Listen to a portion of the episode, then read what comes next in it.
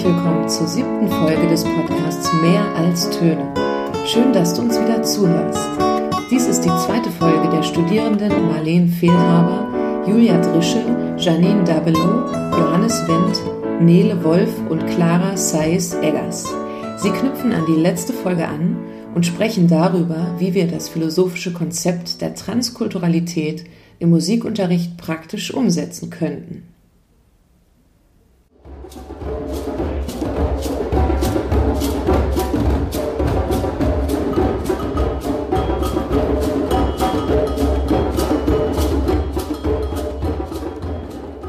In der letzten Podcast-Folge habt ihr bereits einiges über das Konzept der Transkulturalität erfahren können und wir haben dabei selbst gemerkt, wie komplex das Thema scheint.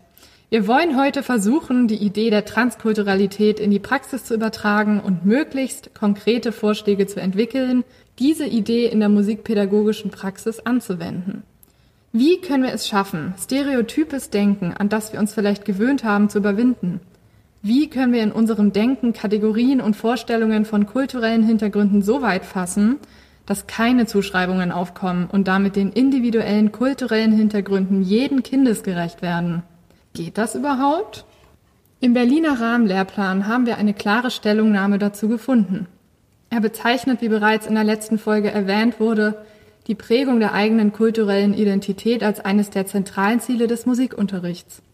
Des Weiteren werden wir als Musiklehrerinnen und Lehrer aufgefordert, unseren Schülerinnen und Schülern Erfahrungsräume zu bieten, weitere kulturelle Prägungen in Bezug auf Musik zu erfahren. Dabei sollen sie auch lernen, der kulturellen Vielfalt mit Respekt, Offenheit und Wertschätzung zu begegnen.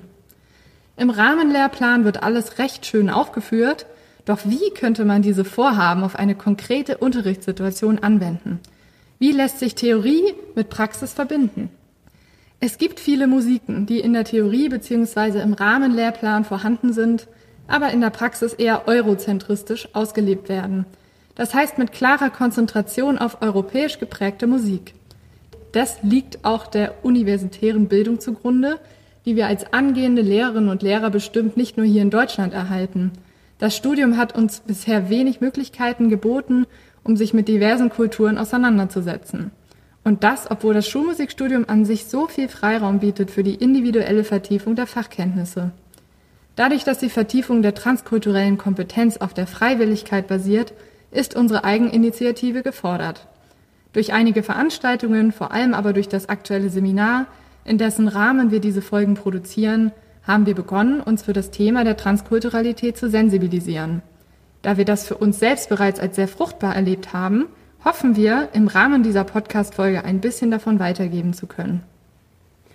Dazu gehört, euch und uns die Angst vor neuen Situationen zu nehmen. Wir als Musiklehrer und Lehrerinnen sollten uns vielleicht von dem Denken trennen, alle musikalischen Praxen kennen und beherrschen zu müssen. Trotz eines langjährigen Musikstudiums können wir eigentlich nur für unsere eigene kulturelle Prägung Experten sein. Und damit ist im Sinne der Transkulturalität nicht die deutsche Kultur, sondern der ganz eigene individuelle kulturelle Hintergrund gemeint. Natürlich haben wir als musikinteressierte Menschen immer nach links und rechts geschaut und weitere kulturelle Prägungen nachempfunden, kennengelernt und dabei Teile vielleicht in unsere eigene kulturelle Identität integriert.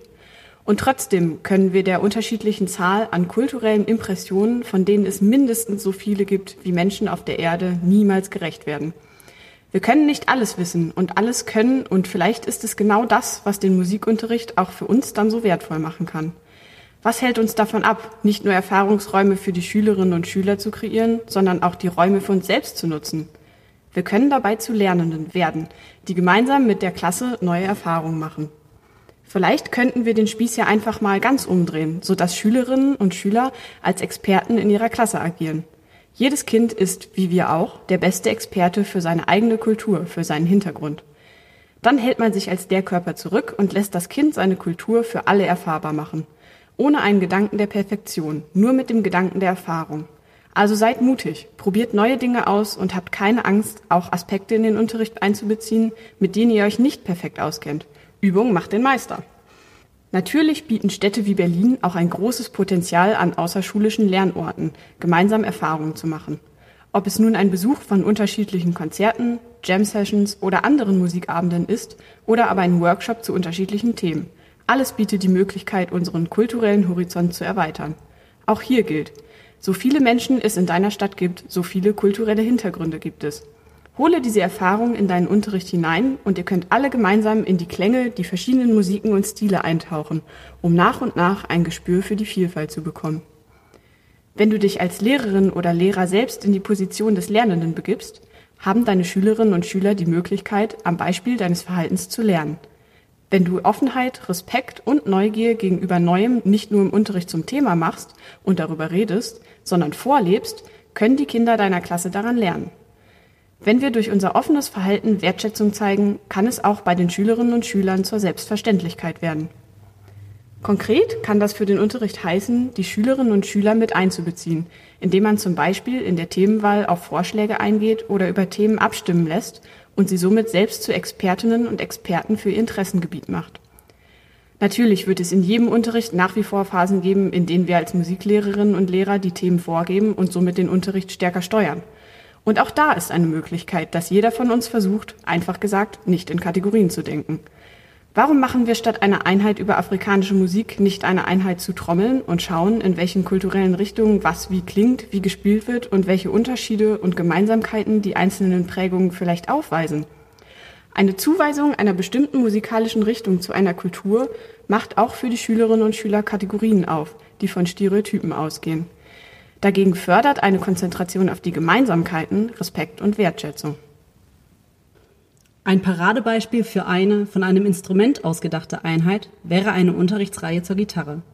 Sie ist als Instrument in unterschiedlichster Form, unterschiedlichster Musik, mit unterschiedlichen Klängen und Spielweisen in der Welt zu finden.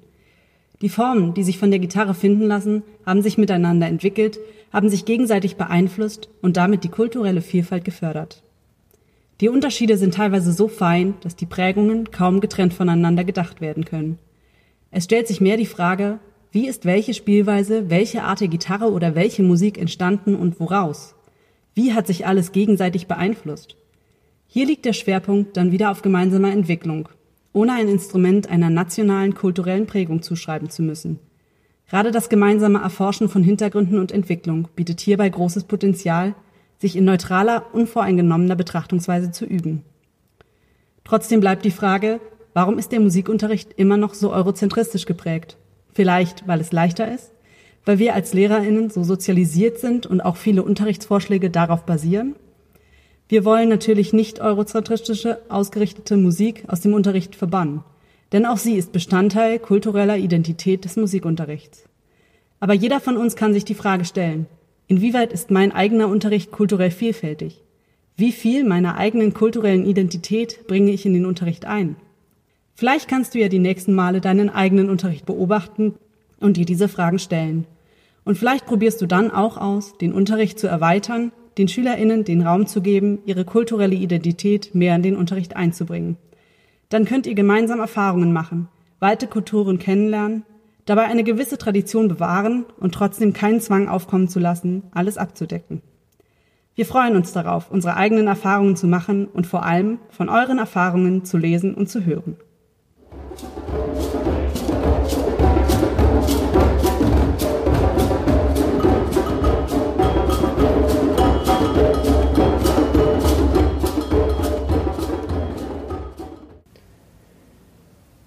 Das war die siebte Folge des Podcasts Mehr als Töne. Ich bedanke mich bei den Studierenden, die ihre Gedanken zum Konzept der Transkulturalität und ihrer Umsetzung im Musikunterricht mit uns geteilt haben. Und gemeinsam bedanken wir uns für deine Aufmerksamkeit und freuen uns über Feedback und Kommentare auf dem Blog mehralstöne.de. Bis zum nächsten Mal und bis dahin wie immer viel Freude beim Musik machen und unterrichten.